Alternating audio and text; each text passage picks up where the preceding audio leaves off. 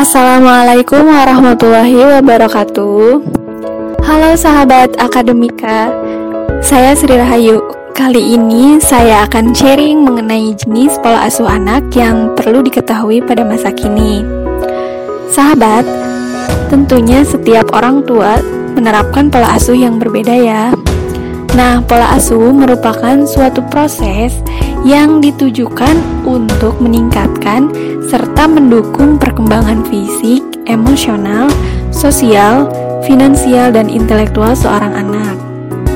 Hal ini kan tentunya menjadi tanggung jawab orang tua ya, sebab orang tua merupakan guru pertama untuk anak dalam mempelajari banyak hal, baik itu secara akademik maupun kehidupan secara umum. Itulah mengapa orang tua memiliki tanggung jawab besar dalam memberikan asuhan yang tepat untuk anak. Jadi, sahabat, setiap orang tua perlu punya dasar pola asuh yang baik agar anak bisa tumbuh menjadi pribadi yang bisa dan juga menyesuaikan dengan masyarakat.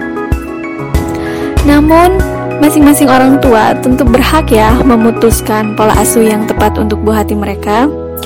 Jadi yang perlu sahabat ingat adalah pola asuh ini akan mempengaruhi kepribadian dan juga karakter anak di masa depan loh. Mari simak penjelasannya. Yang pertama ada pola asuh permisif. Nah, pola asuh anak jenis ini memberikan kebebasan pada anak untuk menyatakan dorongan atau keinginannya.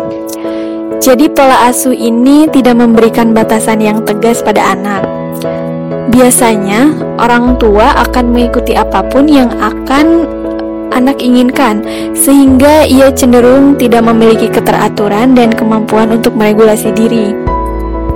Tidak cuma itu, sahabat, orang tua pada pola asuh jenis ini biasanya memberikan tuntutan yang minim kontrol pada perilaku anak. Jika anak melakukan kesalahan, Orang tua dengan pola asuh ini jarang dan bahkan tidak pernah memberikan hukuman. Namun, ada beberapa dampak nih sahabat dari pola asuh jenis ini. Yang pertama, anak suka memberontak. Kemudian prestasinya rendah, suka mendominasi, kurang memiliki rasa percaya diri, kurang bisa mengendalikan diri dan tidak jelas arah hidupnya. Lalu ada pola asuh otoriter.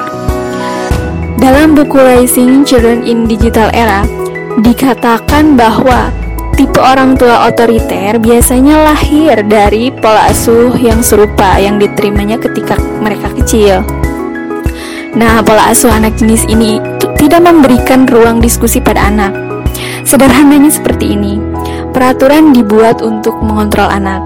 Tidak cuma itu, orang tua yang menerapkan pola asuh ini sering kali terbilang keras dengan alasan mendidik mereka cenderung memberikan kontrol yang sangat kuat pada perilaku anak.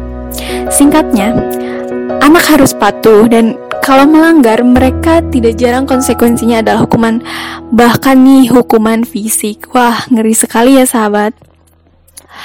Lalu, terdapat beberapa efek nih dari hukuman fisik bisa berakibat buruk pada fisik dan mental anak loh. Bagi mental bisa membuat anak berperilaku agresif, tak percaya diri dan juga pemalu. Agresivitas ini akan membentuk dari kemarahan atau perasaan negatif yang tertumpuk. Jadi sahabat, ketika anak sering diberikan hukuman fisik, maka mungkin saja mereka akan menjadi marah dengan keadaan, bahkan menyalurkannya dalam bentuk agresivitas pada orang lain. Wah, jangan sampai ya sahabat. Pola asuh otoriter memang sah-sah saja ya diterapkan. Namun, pola asuh anak jenis ini mungkin tepat diterapkan pada anak yang memiliki masalah perilaku. Misalnya nih, berkaitan dengan aturan jam malam atau penggunaan gadget. Nah, di luar itu, orang tua juga bisa menerapkan pola asuh yang dinilai baik untuk anak, alias mereka bisa mengkombinasikan pola asuh. Lalu, menurut para ahli, dampak pola asuh otoriter akan membawa pengaruh atas sifat-sifat anak nih sahabat, seperti tidak memiliki kekuatan untuk memilih, tidak bisa mengambil keputusan sendiri, takut salah, tidak mempunyai kekuatan untuk mengatakan tidak, takut mengemukakan pendapat, dan bahkan nih kurangnya motivasi internal atau motivasi dari dalam dirinya sendiri. Lalu ada pola asuh otoritatif Inilah pola asuh yang paling disarankan ahli untuk orang tua terapkan. Sahabat, sebagai orang tua atau calon orang tua nih, harus mengetahui pola asuh jenis ini. Pola asuh ini memberikan batasan perilaku yang jelas dan konsisten loh. Selain itu, pola asuh otoritatif tidak menggunakan kekerasan dalam mengasuh anak. Di sini orang tua akan mendorong adanya diskusi dengan anak. Contohnya seperti menjelaskan pada si kecil mengapa diberikan aturan tertentu dalam menggunakan gadget. Nah, sederhananya orang tua tidak membebaskan dan menerima begitu saja perilaku anak, tapi juga tidak memberikan kontrol yang berlebihan. Jadi menariknya di pola asuh anak ini, eh, anak akan diberikan kesempatan untuk mencoba dan bertanggung jawab pada pilihannya. Nah, berikut dampak pola asuh otoritatif. Anak memiliki keterampilan sosial yang tinggi, terampil menyelesaikan masalah, mudah bekerja sama dengan orang lain, lebih percaya diri, dan tampak lebih kreatif. Lalu ada pola asuh parenting narsistik. Di sini anak diharuskan untuk mencapai semua impian dan cita-cita yang tidak dicapai oleh orang tuanya. Jadi orang tua yang narsis bisa sangat memuja anaknya secara berlebihan atau bahkan tersaingi oleh kehadiran anaknya anak-anak tidak mendapat keleluasaan untuk mengeksplorasi minat dan potensi mereka.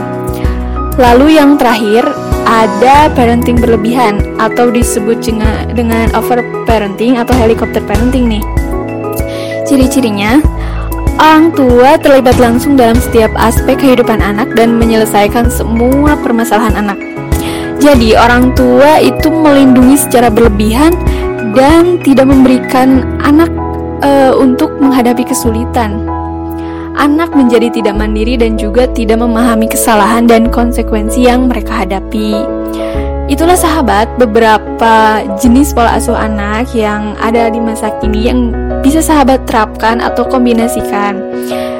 Semoga bermanfaat. Wassalamualaikum warahmatullahi wabarakatuh.